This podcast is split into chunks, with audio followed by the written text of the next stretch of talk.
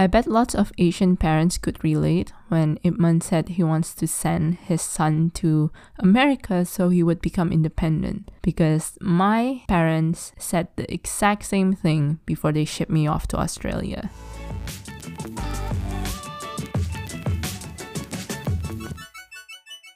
Happy Chinese New Year to those who are celebrating.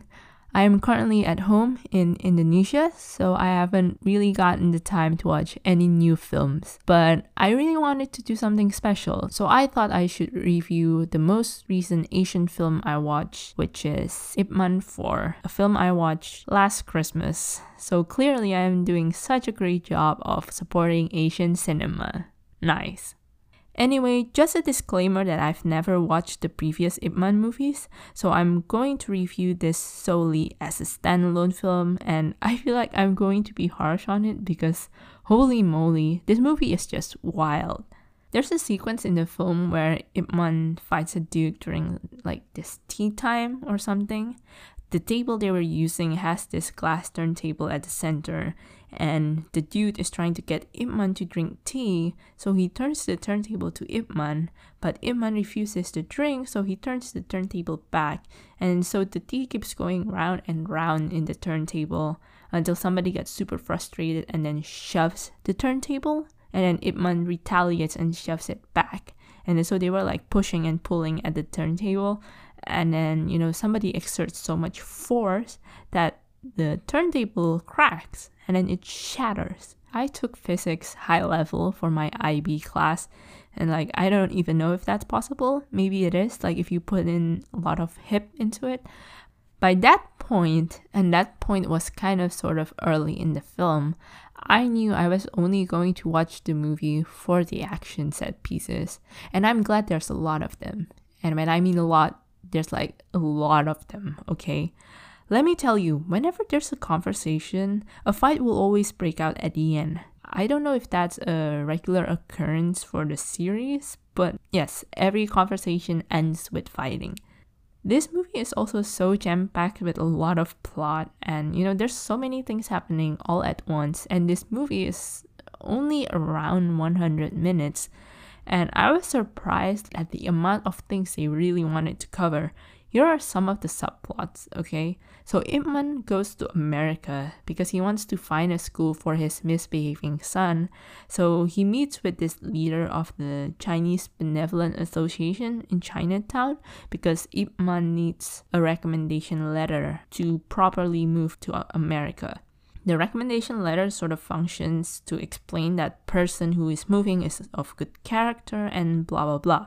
However, the Chinese benevolent leader is like, no, I won't give you the recommendation letter because your student, Bruce Lee, by the way, is teaching non Chinese people Kung Fu, and that's like not good, okay? So Ip Man goes out on his own adventure to find another way to get his recommendation letter for his son. And then there's another subplot with Bruce Lee's student, a soldier played by Fan Wu. And, you know, Fan Wu is trying to convince the US military to add Kung Fu into the hand to hand combat curriculum. But the trainers are like, no, karate is better. So there's a bunch of random fighting that happens for purposes of flexing. And then there's another subplot with the daughter of the Chinese benevolent leader. Basically, the daughter is getting bullied. It was really horrible, and she has this rifle from her cheerleading team. And then this rifle instigates a bullying so bad, like she gets, you know, the daughter gets shoved into like metal fences. They cut off her hair, which is really super awful. And then Ip Man comes to help the daughter and so obviously, the Chinese benevolent leader isn't happy that his daughter is hanging out with Ip Man. But then at the same time, the Chinese benevolent leader is also a bit you know, kind of ticked off by his daughter because his daughter prefers doing cheerleading instead of doing martial arts. So there's that conflict as well. And then another conflict with the rifle, with the daughter's rifle, who tells her dad that she was being bullied by the daughter when it's the other way around, and then the dad of the rival is actually an immigrations officer. So I guess as a way to avenge his daughter for the humiliation, he starts wanting to drive out the people from Chinatown, especially the illegal immigrants.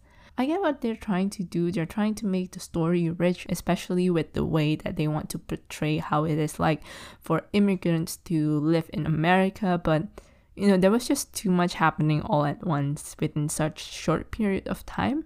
It feels like your relative, like your Asian relative, putting down a lot of food into your plate and then you have to eat it but then you, you know you you don't really want to eat it but you kind of have to because you don't want to offend them. And so you eat it and then at the end instead of feeling happy you just feel so full and tired from eating. So yeah this movie is like basically every other chinese new year dinners you would have with your relatives I would rate this movie a 3 out of 5 shattering glass turntables. And yes, I still cannot get over that sequence. Anyway, once again, happy Chinese New Year. Thank you so much for listening. Follow, subscribe, tell your friends too, and maybe leave some nice reviews on Apple Podcasts for this series. I will see you in the next episode. This has been Terry Sticks.